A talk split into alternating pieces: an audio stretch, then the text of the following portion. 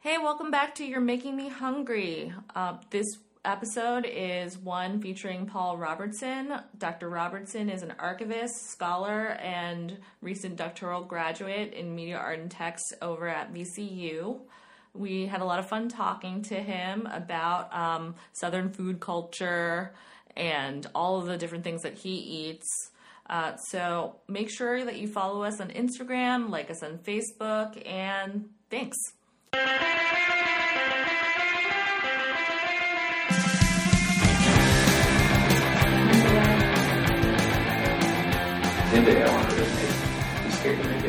I would love. I wonder. I wish we lived somehow closer. had a way of recording um, some of the people that make tempeh in Gainesville because of. And I'd love an oral retelling of there was a tempeh rift in the tempeh scene in Gainesville, Florida, many like many years ago, where like some there was a guy who created a tempeh company and a guy who worked for him, and like he taught him everything he knew with the expectation that like it was like you can do all this, you can use my recipes, but but you have to like not live here and sell tempeh. And he did not. So like everyone in the town was divided on which kind of tempeh to use. Oh my god. what restaurant like and like it would be they supplied restaurants too so it was like what kind of tempeh is this? I can't remember the two men's names but i wonder if they're both still in operation. That'd be fun to find them. Uh, see. Did you ever try both of them? i felt like they were both i mean it's tempeh. I'm never gonna get excited. I as a Yeah. person will never get excited. They both tasted fine but other people had very strong opinions i feel like tempeh is a thing that you like paul that you would be like I mean, I don't like into it salivate when you talk about it, but like, yeah. I- I But can you take eat a lot of like veg, like good tasting vegetarian based meals. A lot. That's Try what I to. think of. Yeah, Yeah. with you and Are you vegetarian? No, just um, I'm picky when it comes to meat. Maybe that's the best way to. Um, like, I really actually, I've gotten to where I don't like chicken anymore. Like, I don't really. Really? Yeah, just Huh. I don't know. What uh what's like a typical meal for you? Like what what do you eat for dinner usually? Um, it depends. Uh, let's see. What did I make most recently? I do a lot of like huevos. Like I'll do cornbread. I'll make like cornbread and put some black beans on it, and um, kind of do that up. Um, guacamole, all that stuff. Um, Sim's my wife. She makes a bunch of stuff like linguine dishes, and she really likes to cook. Like she gets Nice. like full, full into it. But it's painful because like you know she comes home from work and she'll spend like literally two hours making this really fancy meal, and I'm just like, babe.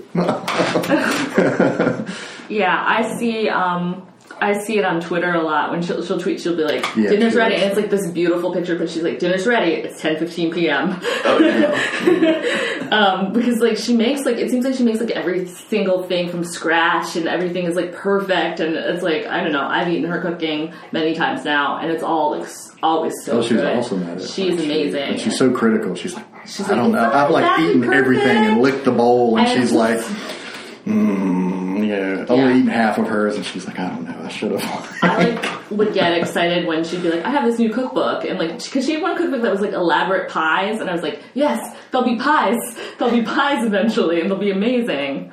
Yeah, She makes this apple pie. and She has literally not done it in years, and I don't know why because it doesn't take any longer than anything else she does. I'm like, please make that pie, please make it because it's so fucking good. You said it's an apple pie? It's a yeah Hudson Hudson Valley apple pie. oh, Uh, it's really messy to make because I've helped her. It's like you gotta like put the cut up apples or cut the apples and put them in this bowl with like all this like brown sugar and stuff and like make this big mess and it's so good though. I've made pies exactly one time, and it had it was with lots of instruction, and I still managed to. I was like just first like became friends with my friend Amanda, and her whole family's Mormon, so they can all bake because apparently that's a Mormon thing, and and they're like Southern, so they like know all these things. So we made like instead of just like making like one thing of pies, we made like you know, apple pie, and, and I think there was like a blueberry pie and some sort of like other, like maybe a rhubarb strawberry pie, something like that. But I immediately, like, somehow,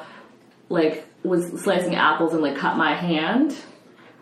And, but I was like so embarrassed because it was like the first time I was like hanging out with like this new friend that I thought was really cool that I just like quietly like hid it that I was really like bleeding and just like kind of just kept going. And she was like, "What's wrong?" I'm like, "No, nothing." And like I like I don't think she, uh, still this day I don't think she knows. Was there like blood everywhere? No, but there might have gotten there might have been like some apple slices that I like ate because there was like a couple of drops of blood on them. and I was like, it's fine, I'll just hide this. okay. So Paul, I really wanted you to talk on our podcast, mostly because I know that we've talked about food a lot in general. Um, but also your area of research there's like intersections of food and also like childhood foods so could you like tell um, people like what you've studied slash taught and then maybe some food facts about that. I don't know about facts, but maybe not conjectures. facts, conjectures is be- even better.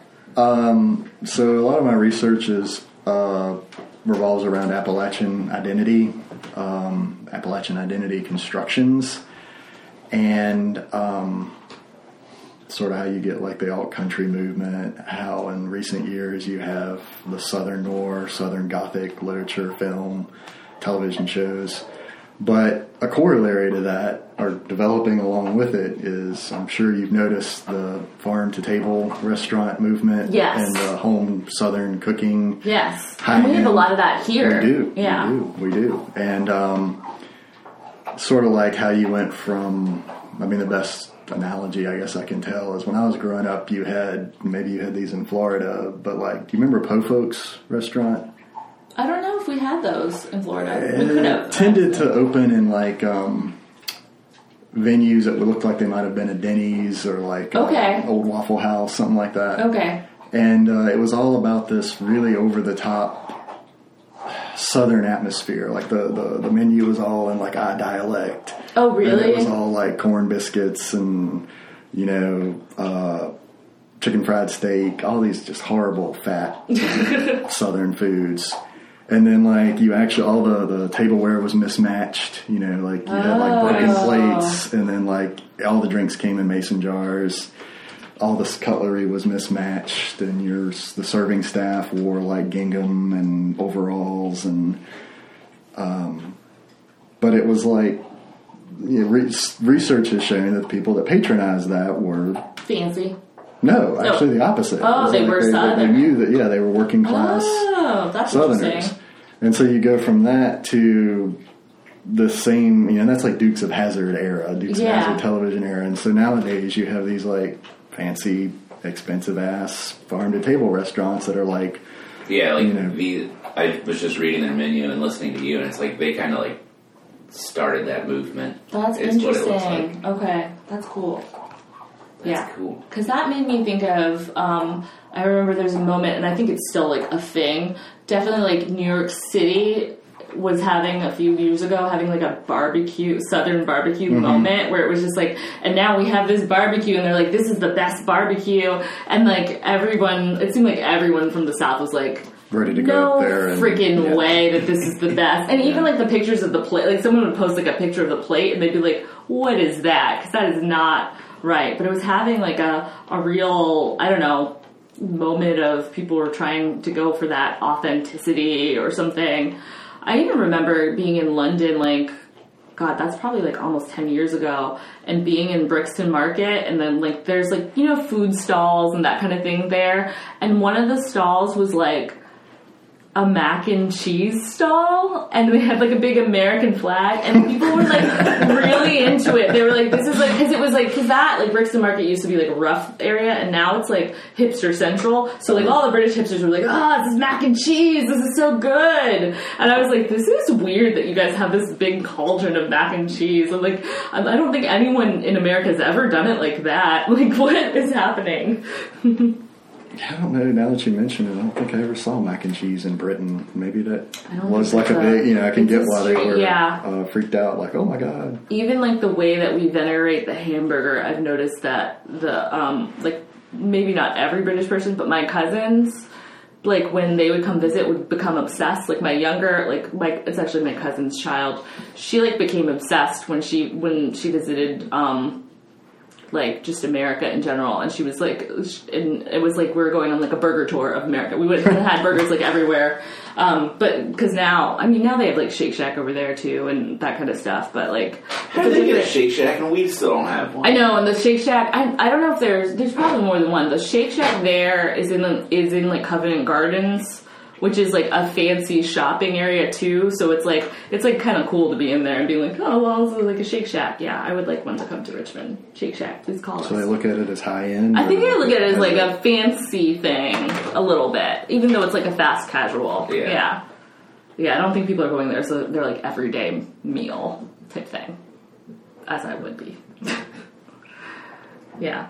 So, did you grow up eating the way that you eat now? Lord no, not even close. Um, not even close. Um, I think you've heard me rant about this before. I hate, hate, hate home cooking. What is what is called or classified as home cooking, and my body just rejects it completely. And that's what I grew up eating. Um, just really what I consider fried bologna I was telling you about. You know, my uh-huh. mom would fry up bologna and like shit, you had to like cut a certain pattern, like an X in the center of it, so, So it that it doesn't- doesn't yeah. explode. And I remember even as a kid, there was something that looked lewd about that. It'd be like, Just like- that just looks Yeah, that's wrong. hilarious. Um, but what else? They had boiled potatoes, lima beans, all of it just I've cooked never to eaten like a lima bean. you're not missing it. Yeah, they're fine. I bet there'd be a way of making them tasty. There, there probably is, sure. You could, Yeah. but you cook everything in home cooking to where it's like a mush consistency, Yeah. and, and it's just so rich and full of, I guess, lard. I, well, yeah, it's butter. either like fat, lard, or like salt, but that's it. There's no other flavors like outside of that. That's not. It's not even a spectrum. No, but, so um, now it's home cooking also comprised of all the casseroles in the world? oh god, yeah, yeah, nasty yeah. stuff like that. Yeah, um, green bean casseroles. I Um, like a green bean casserole. I'm a little ambivalent about meatloaf. Like, I think you can actually do meatloaf okay. I've had it a couple times at like farm to table kind of places, and I'm like, this is passable. I liked. Um, I think I liked a lot of meatloaf I've tried actually, but I don't know if I've been over to people's houses a lot and eaten what what they were doing. But Yeah, I can't remember the last time I made a meatloaf.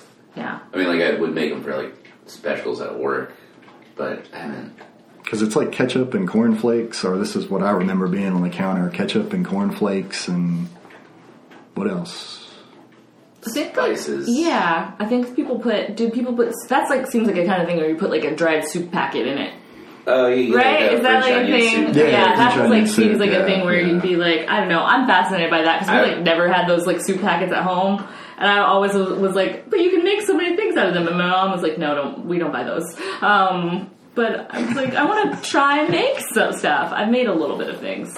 I like, I prefer the ranch, the dry ranch packets for seasoning things. What would you use that for? you can do chicken in a crock pot with it. Mm. You can do yeah. You can make well. You can make ranch, but you can also make like di- like you know dips, and you can do all sorts of stuff with it. It's exciting. I've I've I've done wings with them before. Those were good, like in the oven. Did you just like toss the wings in? Yeah, there? Nice. yeah. Because I wanted to like not make. although I like spicy wings, I wanted to make one that wasn't. And I just also just love ranch. Ranch is so American. It's a guilty pleasure. I It can- is, I can yeah. see that. Are there any foods like from growing up that you like crave today, or like it's a comfort food, or are you just like over all of it? Um, so the only st- the only I like the desserts. Yeah. My my grandmother, um, she is exceptional at just. You mentioned richness, like they will put someone in a diabetic coma. Um, so I do like the dessert. Like she makes a red velvet cake that I crave, um, and I will eat it till I get sick. I don't care when I get an opportunity. Um, but no, all the savory stuff, I, I can't truck with that. Yeah. Now, I once got into an argument. Like, there are people that claim that like red velvet cake is not really a real Southern thing. This leads credence to the fact that it, it definitely is like a thing. I'm aware of those. Have you heard this before I have, too? yeah, or that it's a um, it's a fancy food, like it's for rich people. Yeah. Oh, I haven't heard that. And I don't. I'm like maybe you know maybe there's a red velvet cake platinum that I don't know about. Um, but I every church social Mm-hmm. Thanksgiving. I mean, there's red. Ve- I mean, there's like a little Debbie. I don't even know what it's called in the little Debbie pantheon, but there's like a red velvet cake Yeah. package That might be their cupcakes. Is that their? That might be their cup, the little Debbie cupcakes. There's a red velvet one, right? Um, Or is that Hostess? Or Hostess. It might be Yeah, I think Hostess. Yeah. Hostess. Because Hostess now has birthday cake flavored little cupcakes. They are quite delightful. birthday cake. fla- Isn't yeah, it's like funfetti. Oh, okay. Yeah, but they can't call it funfetti because trademark. Trademark. That is that is cool. Um, so you like the desserts. What is your stance on the moon pie? Oh, you know how you've seen me in pictures. Um, I always end my classes with moon pies and RC colas when I teach southern any kind of southern related course. Um, all of these VCU students from Northern Virginia are going to be exposed to moon pies and RC cola when we're done. Um, so yes, I, I do love. I love moon pies. Um, I can't buy them because it's one of those things I will eat Just like a whole box of yeah, I just have to like. Yeah, I can't. So I look forward to the end of semester when I can buy. I was like, oh, well, surely the students won't eat all of these, and so I end up with a couple boxes that I can. I do donuts on the last day for the exact same reason. In that I'm such a fan of donuts in general, and I just like I don't really think I get as much joy out of just buying one for myself occasionally. I like getting like the entire thing of them and all of the different kinds, and like and then always. You know, there are three or four left over, and I take them home and I eat all of them in one day and then feel sick Because they'll get stale if you don't. Because they will go bad It won't be as good. They're never it will go bad. Um, yeah, but that was that. I did the first year I did that. I was surprised at how many students because I did donuts and coffee, and I was really surprised at how many students had never had coffee before because a lot of them were freshmen and they were like, "I've never drank coffee before." This is an adult beverage. Yeah, like, Whoa. and I was like, "Oh, this is interesting" because I've drank like seventeen of them today. Um, How old were you when you like had your first cup of coffee? I probably was their age. I was probably only eighteen. Oh, really? Yeah, I was probably like 18, 19, because I don't, because, but then I, like, to think back now, I feel like I'm just so much older than they are that I was like, I was like, really? And a lot of them, too, had, if they had coffee, the first time I think I had gotten, someone had either given me a deal or like a break on it, so I had gotten really good, like a traveler, traveler size thing of like really good coffee, and they was like, they were like, what is this? We've, we've never had, like, I've never had coffee like this. It's like so, like, they're like, they were like, it's almost like savory, and I tried to know, like, you know what I mean? It kind of is like if you have black coffee that has like all of those like more I guess deeper notes. Yeah. I was I was like that's interesting because they're like yeah we've only ever had coffee at like the gas station which is fine. I love 7-Eleven coffee. Yeah, Top it's notch. it's good. No, yeah. Not top notch, but it's delicious. It's good. It's good. Or like even I think that they were thinking more like the Dunkin' Donuts coffee, Oh, which is yeah. also good. I Yeah. don't think there is bad coffee. I don't know. I think sometimes when it's real burned, Well, it's not very good. And some of the ones always taste really burned to me. Hotel coffee's pretty bad. Yeah. I don't- But I also think some very fancy coffee that I'm not going to say who who makes it um, sometimes tastes real burned, and then it makes me mad because I'm like I should have just gone to Dunkin' Donuts. Yeah. Is it a local roaster? Um. No. Uh, not who I thought it was. then. Yeah. Yeah. No. But I feel bad because it's like a hit or miss thing, so I don't want to call them out. Yeah. Um. Okay. Are you allergic to any foods? Am I allergic to any foods? Walnuts make my uh, mouth and throat itch. I mean, I So don't yes, go into full anaphylactic that is shock. an but allergy. yeah, um, walnuts. Just walnuts or any other kind of nuts? no, I think just walnuts. I can't really. Um, but yeah, they definitely give me um, itchy mouth, and actually apples do too. But it's Apples? it's not apples. It's the I have horrible allergies, uh, seasonal allergies, and I was I can eat apples if they're peeled. It's like Oh, the pollen that gets on the outside, outside yeah. of it. And I'm again, I'm fine. I can eat them, and I'll just be like, my mouth is itchy. Now, is, is that? Do you notice if that's worse when it's seasonal allergy season? Because I've noticed if I have a little a thing that bothers me, everything is so much worse if I'm already like having an issue with my seasonal allergies. Pro- I mean, yeah, I've legit Yeah. had an allergy doctor tell me that. Yeah. Like, yeah, if you're already, it, it snowballs or, yeah, Yeah. it causes an avalanche. Um, That's where I'm afraid of the anaphylaxis happening. It's never happened to me before, but I'm like, this will be it, and I'll die. Like it'll be already allergy season, and something will set me off, which I don't know. Just go buy an EpiPen. Always have it on you. Yeah. But then what if I can't stab it into my leg in time? It's nice knowing you. Oh, ah. I don't think people die. I mean, maybe. It, I just don't think People you keel over. people definitely their whole like throat closes Like in up and they seconds? die. Yeah. And if you're like eating alone and there's no one to like, oh crap, we gotta do something. Exactly. It almost happened to, I know about this and I was thinking, it almost happened to Bethenny Frankel on The Real Housewives of New York.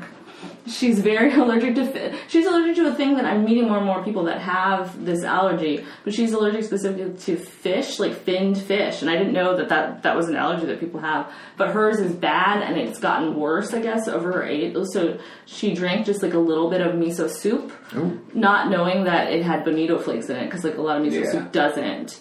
Um, and she said like within seconds her like throat was closing and she was like I don't feel well. And then her boyfriend was like I'll go get you a Benadryl. And but by the time he came back to give her the Benadryl, she was like unconscious on the floor and like drooling. And he like managed. Yeah, this is so scary to me. That that's, that could just happen. And she, he managed, I guess, to like shove it down her throat and like and call nine one one, and they did all the stuff to like save her life. But that's like, yeah, people like die. It's so scary. Maybe I'll go and buy an EpiPen. They're so expensive though. Are they? Yeah, they're like a lot of money you have to have like replace them. Like there's You have to replace them, and they're not. And. I, I don't think I can go and buy one anyways. I think you need a doctor to like write the prescription. But they're expensive because they have like a mono- monopoly on them too. Oh, because it's Yeah, because it's like a pharmaceutical. Yeah, but people need them. They're really expensive. Maybe I will get an EpiPen. Yeah, that's my fear when it's like the spring. But this is it. This is the one that kills me. Because I'm already on like two different allergy medicines mm-hmm. now, like every day, probably forever. Okay, so what foods we talked about like home cooking? Are there any other foods like maybe now that you hate? that I've come to hate since you- childhood. Yes. Um, or that you just like never like. Yeah. not really outside of like the home cooking spectrum. I mean, for real, I will eat almost anything except that. Um, I'm not bringing you a tuna casserole. yeah, please do not. Please, I won't eat it. Um, but yeah, I don't. I don't think there's any. I mean, like I'm thinking in my mind, you know. You, you ask me what I eat nowadays. It's like, for instance, I love Indian food. Like I will eat Indian food till it's coming out my ears. I even have this thing where there's this excellent Indian restaurant in the town I'm from. I don't know how it ended up there. I don't know how it survives, but it it's actually the, it's one of the best I've ever eaten at, and that's including like visiting like England, and it's amazing. And so one of the things I'll do is I have to go home for a family meal event, Christmas, Thanksgiving, Easter, whatever, I'll eat just to be, you have to, you have to eat some of it. And I'll go to that, in the Indian place, of course, it, it's open 365 days a year. So I will go in there, I'm like, I'm going to napalm this shit out of my body. like I have put this awful, disgusting stuff in me. It has to go. And so I just cover it with like the, you know, bring me the Indian hot vindaloo. Mm-hmm. And I'm like, tears are rolling down my Yeah. eyes, sweats, you know. Um, but, um, but I've had friends, uh, from back home, you know, rednecky kind of dudes that I grew up with. And they've been game enough to like go with me to the Indian restaurant and they get sick or they, they would get sick. They would get physically ill. Um, from eating, and uh, like one one poor dude, I was one of my best friends. He would try. He wanted. He was open to new things. He was like, I want to try. I want to like Indian food. Like I know that y'all go out and whatever. He couldn't do it. Every time he would try and try different things, it would just make him sick. So I don't know if it was some spice in it. Some I don't know how that works. He just was like too white. He just like he just like rejected it. I mean, yeah, I wanna- poor guy, but but he tried. He tried.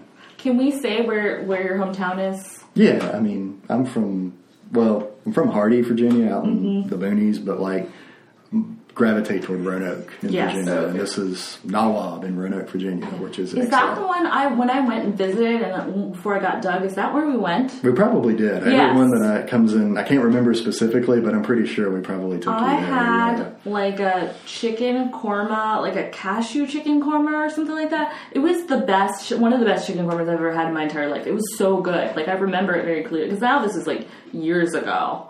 Yeah, it was delicious. Yeah, they're they're exceptional. Yeah. Um, exceptional. Yeah, I would want to go in there and like be like, please destroy me with all your food because it's yeah, it was me. good. Fix It was make me better. good. Yeah, yeah, that's cool. Do you like fast food? Do you eat a bunch of it? Uh, depends on what we define as fast food. Like, um, Drive through. Like it has to have a drive-through. I feel like I've never seen you eat it. no, I don't. Um, I grew up. That's something else. Yeah, we grew up with Burger King and McDonald's, and I worked at Long John Silver's as a teenager, which will cure you. you know, if you work in fast food, that might have some. And I was a cook, and um, I mean, you crave that stuff, no doubt. And um, I'd eat it if I was like in the middle of Montana on the interstate or something, and was hungry. And if it's that or like a you know blood sugar crash, I'm going to stop at McDonald's. But um, I mean, it just well, actually, I should say I should qualify this. Um, you know where I live now, down in Petersburg. Yes, And have you heard of Whataburger? yes. Now there's two Whataburgers. There's like the Texas. Oh, it's not the Texas chain Whataburger. It's whether or not it has hyphens in it. There's, Okay. there's Whataburger run together, and that's the big Oh. one out in Texas. Yes. And then there's Whataburger down in the Tri Cities. No, I've and never there's heard hyphen. this It's other like one. what hyphen a burger, and um, there's like three or four of them, and it's fast food. I mean, it's it's it reminds me of like food from drive-in theater when I was a kid. And Sims, my wife, she rolls. Uh, it, she understands, but she's like, I, I also am not. This is like, I, and I just crave it. I- And so if I get an opera again, it's out by the Lowe's. So if I have to go to Lowe's to pick up a bunch of stuff. I'm going to Whataburger. And I'm going to get a burger and fries and a Dr Pepper. And so yeah, I guess I, I do. But it's specific. It has to be. I'm not stopping at, at the chains, but like Whataburger gets my. So what's the difference between Whataburger in Texas and what a burger here? I don't really under. I, there, you can look it up. Uh, both of them, I think, are acknowledged on Wikipedia. And Oh. I, if I remember correctly, it's what do they call it when like two things develop in in an isolation and they It's just like convergent evolution or Uh, something. something like yeah, that, like yeah, I convergence. Yeah. I don't, and I feel like they have some sort of agreement, like you were talking Yeah. about with the tempeh dudes, like. Whatever, they will never mess with each other's. Yeah, I think in Um, science domain. they call it simultaneous discovery sometimes. Like when two, like when they, someone's like, oh, I figured this out, and someone else did, and they, they weren't working together at all. And it was just like, we can't really say that one came from the other. Uh, what a burger and Roy's Big Burger are related, Oh. Are they like in laws, cousins? uh, loosely affiliated. Oh, loosely affiliated. That's interesting. I've still never been to the Roy's Big Burger, but there's always a crowd and a line. Serving a similar, if not identical, menu. Oh, that's interesting. I heard that the onion rings are excellent though at Roy's Big Burger. I'm not a fan of Roy's. Controversial to say mean things about the restaurants on this podcast. Edit it out. Okay. um, I just don't want Roy to, to come and get us. He probably lives in Lakeside. and He's probably so scary. he probably has a, like a dog chained out back. You think? Just like like a man named Roy that lives in Lakeside. This is mean. Um, that made me think of yeah. I feel like that's maybe a common thread with all of my other like within the grad school cohort or grad school people in general. Like no one would eat fast food, um, really, except for like me. And like I remember like but like bumping into you sometimes and like having Chick Fil A and wanting to be like. Don't tell anyone I have this because I was like also embarrassed, but I was also like, "There's one on campus, I can eat it," and I wasn't eating a lot of Taco Bell back then. What changed your love for Taco Bell? I just had never really eaten it that much until I started eating it like during grad school. Like after that, I was So you going with really like people. Taco Bell, like you're. I do like Taco Bell. Like I'll get it. Yeah, I like it. I try not to go now because I because there's one right by my house, and if I go in that one, I'm just gonna be there like a couple times a week. Like when I started going to that Burger King, I don't even particularly love Burger King, but it was just like it's just right there. It's next to the Lowe's. I can eat this spicy chicken sandwich. It'll be so good. I hate Burger King, but having all those coupons now, I really want to go. Yeah. Someone gave us like a sheet of coupons for Burger Oh, King. Well, how can you not? Exactly. Oh, I forgot to bring the other ones. Tom, I got so many KFC coupons in the mail. oh no. I think people like know. I they know about this podcast and they just want to send us coupons. Fine with that. Yeah, me too. Let's see. Is there a distinctive Appalachian cuisine that is distinct from maybe Southern cuisine, or is that yeah? Uh, well, I would argue that there is, and um, if you want to hear me rant, this would probably be it. I want to hear it. it. So, right or wrong in like the levels of attributions scholars make to it, um, there is like this sort of Scottish Irish heritage in Appalachia. And I, I ran a lot about how people make too much of it. You know, no people in Appalachia are not wearing kilts and playing bagpipes and speaking Gaelic. Like it's it's diffused and changed and altered and evolved, de-evolved, however you want to look at it. But have you eaten food in Scotland? Yes. What did you think of it? Um, I had one really good thing Mm-hmm. um, at Gleneagles, the fancy golf, Golf place, which sure. was like which was kind of like it was real Scottish food, but it was like clearly like Scottish food they tried to elevate type thing. Also had like pretty like fairly good food at like maybe a like a pub, but it seemed very Brit. You know, it was more like British pub food than like distinctly Scottish. Okay, They had a few okay. Scottish Scottish Gotcha. things on the menu, but it was just like oh, this is just like maybe like even like just like pan British European food, Sure. like that kind of thing, inoffensive. And then um, everything else we had when we were there was trash. it was trash. Mm-hmm. It's But where your it's where your casserole comes from. Yeah. It's like we, we we're making mush for you. Here's mush. yeah. We might put some salt on it, but this is mush. Enough to the point it was like not good and very like not flavorful enough to the point where I was like there was pizza at one of the small places open and I was like I'm getting this pizza. It was the worst pizza I've ever eaten, But still, but still I was like this is not what I was eating before. It was like weird. It was like they didn't know that pizza. It was like imagine if a Scottish person who had maybe only heard of pizza was making pizza. And that's what this pizza was. It was like maybe the maybe the sauce was ketchup. Like yeah, that kind of thing. It was just like, which I don't understand because it's not like I went back in time. It's still like they had the internet and modern conveniences in Scotland, you know. I'm pretty sure they make it to taste. Because yeah, I've had like they're like, let's make this bland. I've had chain pizza in Scotland, and it is not Yeah. the chain pizza here, and it's on that tip. It's like this is this I is think- tomato soup. You put tomato soup on the that's your I think- sauce. and we were only there for maybe four days. I think I went to Nando's because there was a there was a Nando's chain there. Um, I think I went to Nando's like three times because I was like, this is good, it's flavorful, but it's like that's not Scottish at all. Yeah, so they make uh, that that kind of um, culinary practice made it over, and you see that in Appalachia. It's like boiled every- things. it's boiled, flavorless, and there's some. I mean, it's salt and fat. We'll give you salt and fat, but anything else is. I mean, I'll be blunt about it. Like in Southern cuisine in general, and this is where you get into the barbecue wars. God bless black people for like fixing what can be fixed in Southern cuisine. Uh, because if like white people in the South are left to their own devices, you just end up with some like hog slop and that comes from Scotland, and you see that more in Appalachia. It's kind of like if you get into barbecue wars, like Appalachian barbecue, if there is such a thing, it's tomato based. yes, And you can have good tomato based barbecue, like Texas barbecue. God bless the, you know, Latino influence on, on Texas and how that can happen.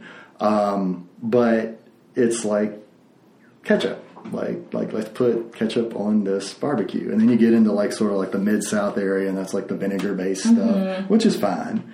And then you get into like more like the Low Country, South Carolina, and that's where you get your mustard base, which I consider like heaven. I will mm-hmm. eat the hell out of mustard based stuff. Yeah, I didn't. I don't think I didn't realize until like not too long ago, and just since we've even since we've been talking to so many people about how much I appreciate like low country southern food Oh, in it's, general. it's, that that's that's like- the good stuff. Yeah, that that's food to me. yeah. just because I I think I want like it's an interesting kind of combination of lots of different Mm-hmm. things depending on like where you are, and also I think just because low country there's so much seafood.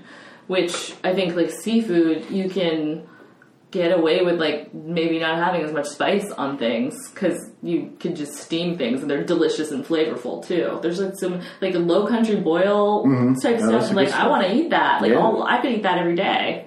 Yeah. Yeah. Not that there, there aren't good things in like every iteration. I think of Southern food, but I think that would maybe be my favorite. Unless we're gonna maybe pick out something like Louisiana style cuisine being we go- separate. You go to yeah. Yeah. Um, Yeah.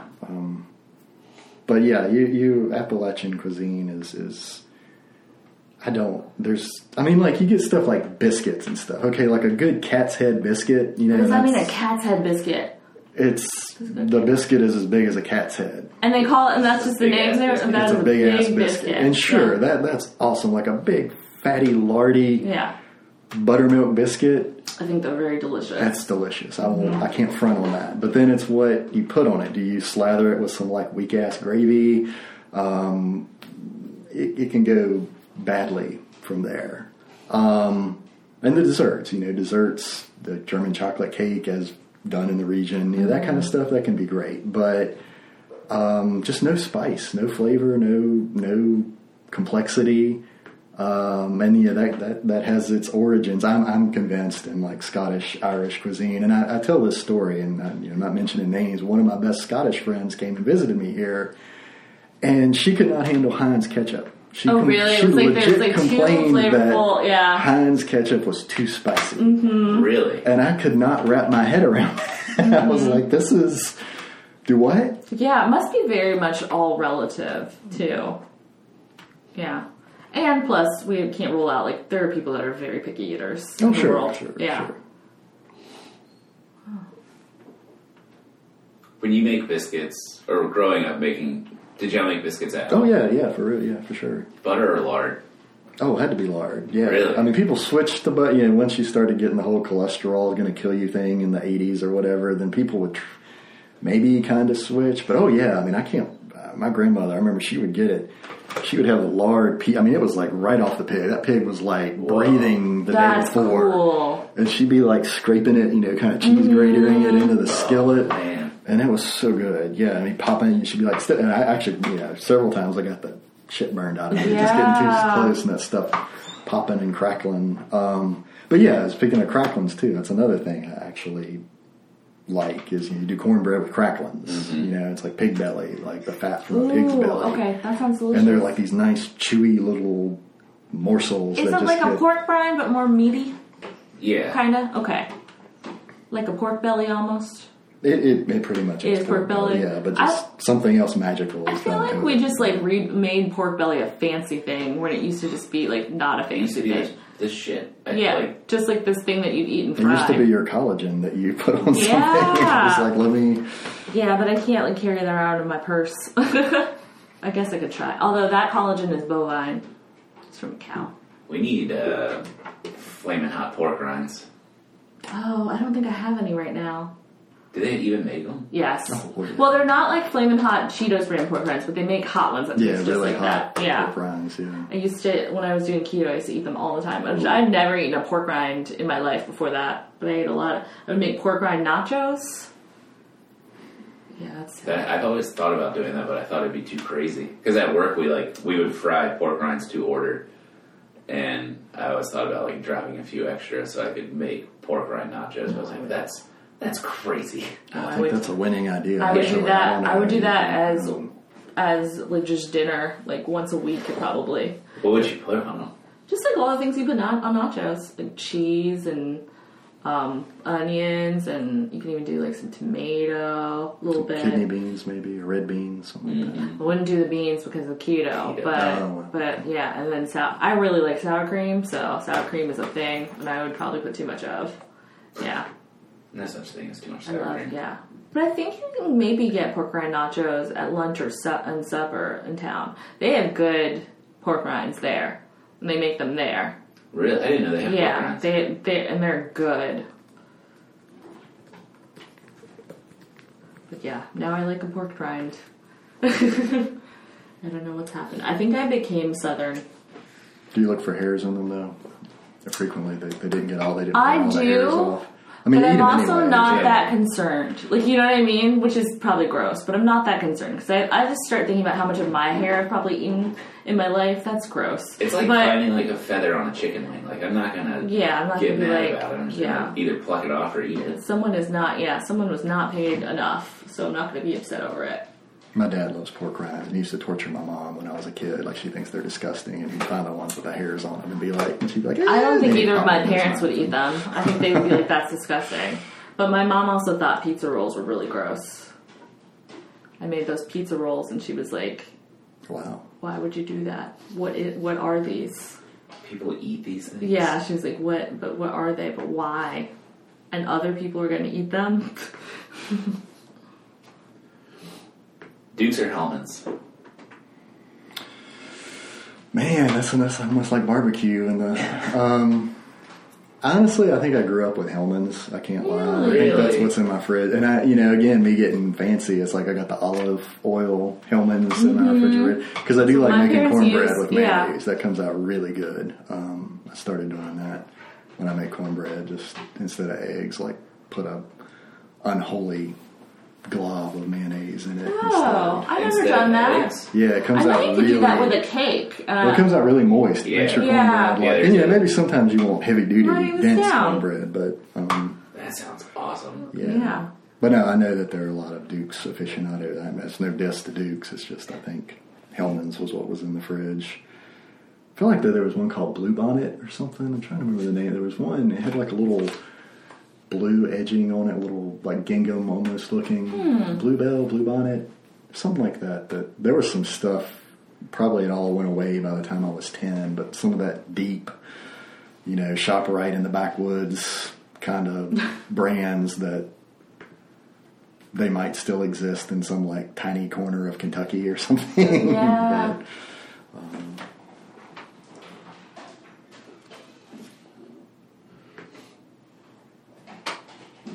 Out of you or Sims, who cooks more?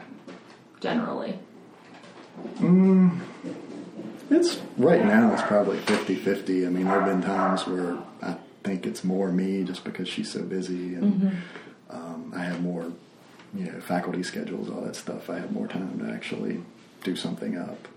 Um, but she likes to cook a lot. Yeah, 50-50 on that tip.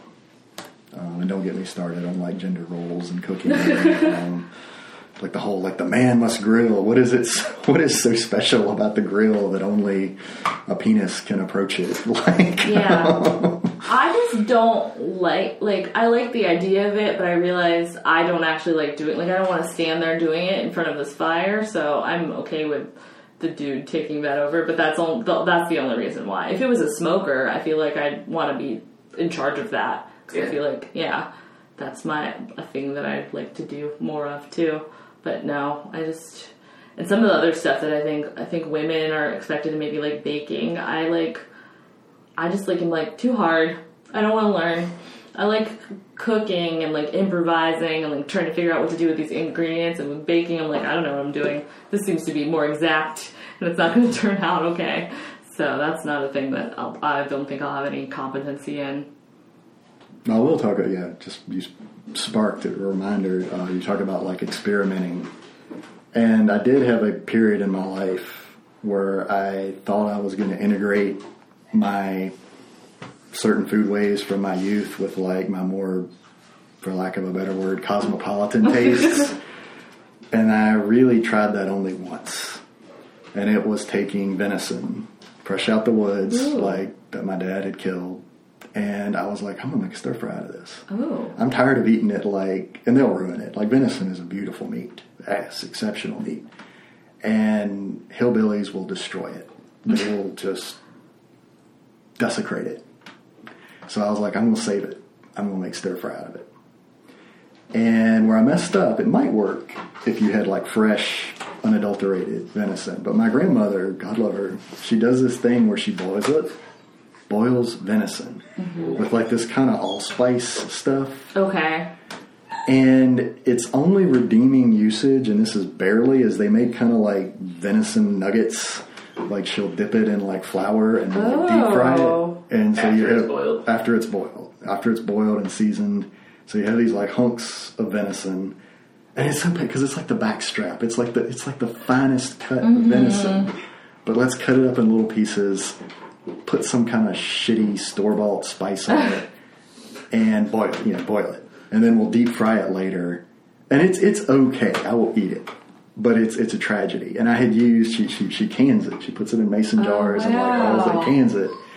And my family love the men in my family for some reason they're I say men, not the gender. It's just like we don't for some reason genetically we don't produce. It's like they're all men. My grandmother is like surrounded by men Really? Um, and um, every day they covet it. You know, there's always like a half dozen mason jars of like floating venison chunks, and they always offer me some, and I take it, and I, I tried to make a stir fry out of it, and it was just vile. It was one of the worst kitchen disasters I've ever had, and that, that cured me of trying to save any of that. Um, now I'll try and get to it first. If there's a dead deer that's been taken out, like I'm like, no, no, no, no, no, no, no, no, no, give me that. Just, Yeah, just I think it's interesting to try it prepared in different. I think every venison I've ever had has been um, ground in some way, which is I mean, it tasted Yeah. fine. But like I felt like maybe there's like you know I wouldn't have been able to. It was like in a baked ziti. I feel like it could have just easily have been beef. You know what I mean? Hmm. It didn't really taste very different. Or I've also had like venison sausage, but then that also had like seasonings in it too. So I'm like I couldn't really give you a good idea of like what the meat really tastes Well, like. a lot of those good. instances too, they add because venison is so lean. Yeah. That they end up adding, like the sausage probably I'm actually sure had it has in pork, it, pork fat in it, and the Yeah, ground probably had beef fat in it yeah, to like hold it together. Or they And- probably mix some beef in there too. and Um, that's yeah. tragic. It's like no, it's like let I would let like it to try it and see what it is like. Yeah, Yeah, It's weird that it was in a ziti. Like I feel like that like yeah, I haven't heard of that. that that's I don't that know just why. destroys the venison completely. I don't. Yeah, I don't really know why. I think that was. But you could still experiment, you know, like maybe throw some horseradish up on it. Maybe like, you know, some of these like really uh, ginger, you know, venison ginger or something like that. Like, Venison also seems like a thing that would be good in a stew, like a very Oh, hearty yeah. stew. Yeah, it can- like, yeah, I've- I've actually so you can, made like, that slow before, and Cook, it's pretty good, Slow yeah, cooker yeah. it. Maybe if I get some Crock access to one, I'll try that. yeah. I like anything that I can do in a crock pot. I just, I don't know. I love my little crock pot. I, ju- I wish I had at least one more crock pot so I could like cook every day, but not have to clean a crock pot every day. yeah, that does suck. Yeah. Yeah. But couldn't you just buy a new, the inside of it? Several more of the inside of the, of the same size? Uh, I guess so. That's a good I idea. if you They also sell that. those liners actually. They do sell liners. I should buy those. That's a good idea. Because the crock pot cake that I made is still sitting in the crock pot, all dried out and gross, which is gross. About a week ago. Uh, it wasn't a week ago. It was like a couple days ago, though. But it, luckily, it was so dried out and not turned out. It's not like it's getting a bit moldy. It's like a hard cookie. I have two slices of pizza in my microwave from almost a week ago. So I Oh my god! I shouldn't say anything about Oh my god! And I can just very easily throw it away because I use my microwave daily. And I just take them out, put them on the stove, and then put them back in the microwave. I guess it's kind of sealed. I mean, I wonder, like, what did your because you you don't live alone. Like, what does your roommate do when he uses? Does he just take them out and go same. and then just puts them back in? Yep. I think at this point you you two are just playing a game to see who will throw them away first. That's funny. Ah. Ooh. This chair is loud. Oh, I feel like I, I had a question and now I'm blanking.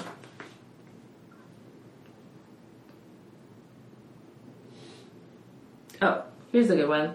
Say people are coming over for a dinner party. What do you make to impress them? ouch. uh, what do I make to impress them? Well, back I haven't done this in a while, but and I know it's really simple. Because I actually applied for a job once at a university, and they asked me that. Like the last question, was, like, Really? what would you bring to a potluck? What a stressful It thing to ask. It Why would they ask that? I'm like freaking out a little it did. bit. They were. It was like we like to we like to eat around here, so we have potlucks a lot. Oh, so it wasn't even just like a icebreaker getting no. It was No, like it was the really. la- like, it was the need- last We question need to know the- if you'll fit in here. So like, what can you make? yeah, yeah, and I felt like my answer was really weak, but it would be this. I actually from a I make a really good from scratch salsa. Okay. Really good. Like I have That's taken it to faculty potluck. exactly, and I have taken it to faculty potlucks before, and that shit has just been destroyed. Like it's gone, and like so I'm like, okay, I can make a mean salsa. So I would probably try and bring that out of retirement. And I haven't done it in Okay, a while. wow. like, yeah, from scratch. I mean, like like you know, boil the tomatoes, like all that stuff. Like start from from scratch. Um, but uh, I do a pretty good like mustard barbecue. Um, Mm-hmm. I've done that from scratch before. Um, if I had some venison, I'd probably try and cook up just to be. I mean, I don't know. It's one of those like sort of hillbilly guilty pleasures. Is like in a more innocuous way. Like, let me introduce you to something. You know, I, I killed this. Yes, this this, Yeah. thing, this thing was out there. I sat in a tree stand and like, I pretty much, you know, not quite my bare hands, but like, um, it, it, breathed its last in front of me, and Yeah. um, I want you to hear like eat Bambi I um, and see how delicious he is. I don't know if this, if it were a faculty potluck that everyone would appreciate it the way I would because of politics and academia. They'd be like, hunting, what? Well, yeah, there's always Yeah, well, that's which probably that part I would it too. absolutely impress. If I had to impress someone, I would definitely text your wife first and be like, Sims, what should I make? Because she would come up with something great and doable because that's the kind of person She is. does. She she, she uh, her range is amazing, and and actually, she if we were having a dinner party, she would take over, and I would definitely mean- be down with that. I and mean, it would that's be what some I- awesome that's what I thought. I might I make one thing. I would get to make one thing, and that would be that would be fine for, Yeah. for everyone involved. Even oh, and I've talked about this before that I don't really like salads, but even some salads, I'm like the salad is delicious. Yeah, she goes in. She goes all in on the salads. She does. She's like on, on the cranberry, fancy cheese, nuts tip with the salad. That's all you need in a salad, if you ask me. Just nuts, cranberries, fancy cheese. Yep. Blue cheese or goat cheese. Yep. Hmm. I not like blue cheese still. Goat cheese I love. Um, I had wondered about you mentioning going back a little bit with the allergies. Like I have actually, I, I love goat cheese, and a couple times I've eaten it, it's made me itchy, that's interesting. and it makes me wonder if it's not the goat cheese itself. It's like what the goat ate. You know, goats eat It anything. could be that. Oh, yeah. It could So be like, that. did this goat get up in some poison ivy and eat the hell that out of could it? be because they can't because they can eat poison ivy. Yeah. and they actually like it apparently. Yeah, yeah. So maybe goats are wild. because I've had it plenty of times and just been like, oh, delicious goat cheese, no big deal. But a couple times it's like, mm, I got some itchy. Going I've on. also had some friends who they contend that it is what we're doing to our animals um, that is causing reactions. Like I had a friend who like couldn't really handle a lot of cheese, but even bread would like upset her stomach um, in America. But she would go to Europe. And she like and be in France, and she's like, I could eat everything, no problem. I didn't even have a stomach ache. never know what's in and, there. And she was like, I think it's because in France they have stricter rules, and almost all the breads are not. um they're not like quick leavened, like they're leaven, you know, they're, they they do all that other like kind of leavening. Um, they don't add those like fake leavening agents or whatever. Yeah. And she said, I think just think it's like easier in my digestion system, and I just and they don't have like the like the growth hormones in the milk and those kind of things, um, which is interesting because I was like, I never thought about it like that. But do you remember the whole mad cow thing? Yes. Because like that happened while I was there, Ah, and I remember when I came back, he's like, you couldn't donate blood. Like, yes, they were like, that's you know, true. we You couldn't had, donate uh, blood for like a couple years. A long or- time. yeah, it was like if you if you visited the United Kingdom in the past however many years, and if you're like yes, we're like mm, no blood free. Mm-hmm. Yeah. Um, I thought mad cow would be a bigger deal than it is. I mean, people who have it, it's horrible, horrific. But the way I remember when that was like a news story, and maybe it's because I was a little kid, being terrified. I was like, nope, we're all gonna get this. Yeah, we're all like gonna I'm have mad cow, not eating any beef. No crabs. I mean, they're scary, but I mean, Mm-hmm. that's like if you look in the news recently, um, well, fairly recent, like they've had public health warnings about people eating squirrels in eastern Kentucky because if you eat squirrel brains, it's it's a mad cow-like Mm-hmm. disease that it's in the nervous system of squirrels, and people are getting it. You know, very very rarely, but it happens um, in places where people eat squirrels, like eastern Kentucky. Um, so mad squirrel disease. Mad squirrels. Yeah. And there's that disease you can get if you don't cook your rabbit enough. Probably the same thing. Yeah. No, I think that's a little different. I think rabbit fever is a different thing. Where like you have to. That's why. Rabbit fever sounds so cute. Yeah. but I don't think you, like you don't turn into like it sounds like you turn into like a bunny. But I don't think you turn Oh, into a bunny. That's not what happens. I think you like are very sick. Yeah. But I think that's any rabbit that's like a wild rabbit could have it, and then you have to cook it thoroughly. I wanted to bring that up. We have a friend who has a bunny that was on the podcast, but I mean, it was her pet bunny, so I didn't bring up anything about eating rabbits. Um, I had a pet bunny as a kid that was saved from the like he was my dad. I wanted a pet bunny. My dad got me a pet bunny, but he got him Aw. from the you know if, if I had not He- gotten him, he would have been food, yeah. he would have been food. Um, so Yeah, they are an animal. I know they're really cute, and I like them a lot. They they are an animal though to me that doesn't read as a pet. It reads as like this is food that you that you're deciding to keep as a pet. Yeah, they're, they're not particularly interactive. Yeah. I mean I don't know. I know some people probably have rabbits that do tricks and whatever. Yeah. But they're very cute.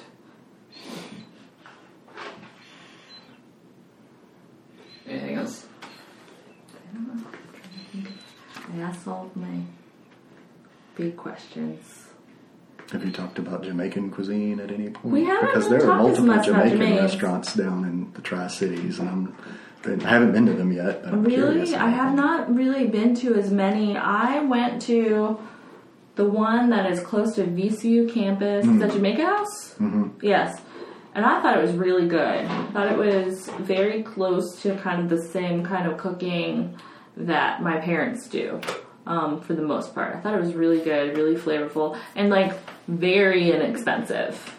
Um, yeah, the only thing which I realize now, I was thinking, I was like, why is there so much cabbage on everything?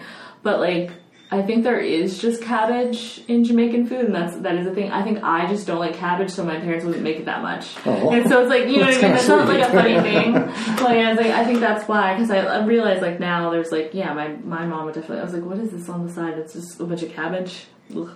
Um, yeah, that's one that I just I do not care for cabbage unless it's like corned beef and cabbage.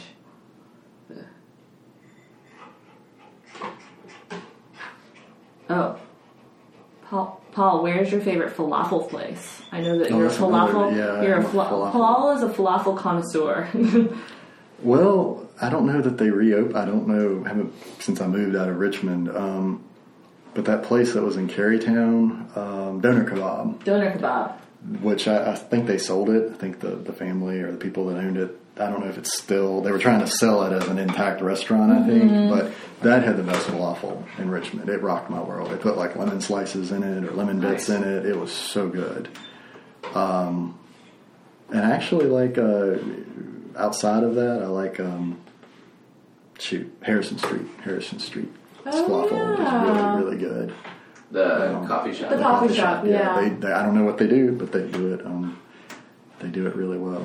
Um, but then, if we're getting like outside of our geographic region, the Pita House in Greenville, South Carolina, where my wife is from, it's run by a Palestinian American family, and they have some exceptional. Um, their falafel's really good too. So, but yeah, I, I- there's a bunch of. I've got a falafel shit list too. But I'm not I know we're not trying This to. falafel trash. yeah. we're not trying to be negative. Um, Cool. Cool. all right. Thank you. Thank you. Thank you.